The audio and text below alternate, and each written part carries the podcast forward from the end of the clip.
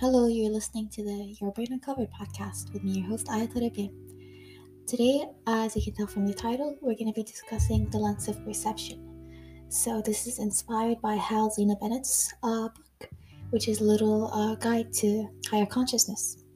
So, yeah, now the, the lens of perception is a part of human consciousness that um, really experiences reality. So, it's a core concept in virtually um, every spiritual and psychological tradition. You know, you can look at it from uh, maybe ancient Buddhism to Native American uh, shamanism to you know Jungian psychology. So yeah, it's everywhere, and um, I really um, I believe that like if we can harness um, you know and comprehend this consciousness, we can really shape our experiences and you know fulfill greater potentials. So uh, yeah um, uh, well, one thing, one highlighted quote I loved from that book was that um, in every single situation, thing, in person in our lives, we may, eh, you know, may see them from two lenses. It's either the lens of uh, fear or the lens of love, and that is that is kind of applicable to every aspect of our life. Um, so yeah, these are profoundly different ways to view the exact same circumstances. Nothing on the outer level has to change for you to experience um, a radical shift in perception. You simply just have to change the lens through you, you know, uh, through which you're looking through. Um, so yeah. Now, when I read this, I realized that I've been caught in a downward spiral of negative thinking.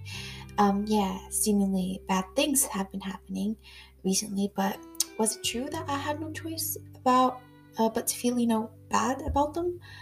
Um, so yeah. Um, well, really, if you can, how do I say this? Um, when you read the little storylines you build in your head, how do you feel? Because we can choose between these two feelings. It's either it's a, it's a choice that must you know be made multiple times a day. Fear is a habit that um, takes sustained effort to conquer, and what really helps me is, is just reminding myself that it doesn't really matter how many times I fall off the beam, as long as I you know keep on getting back on it. So yeah, uh, there's a little nice quote that I read as well, and it was like, "I choose wrongly, but I can choose again."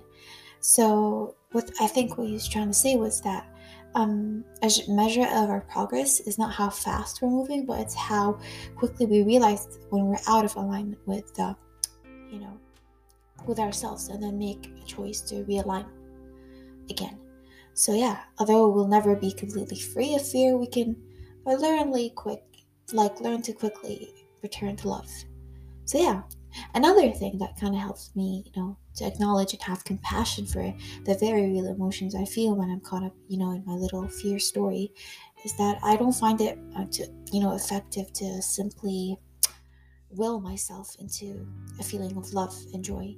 Instead, I say something like, I recognize and honor that I'm feeling scared and I'm sad, and then I choose to realign myself with love. So, yeah, this reminds me that there's a choice to be made because when we're in the grips of the fear story, it kind of seems like the only possible interpretation of the events is that.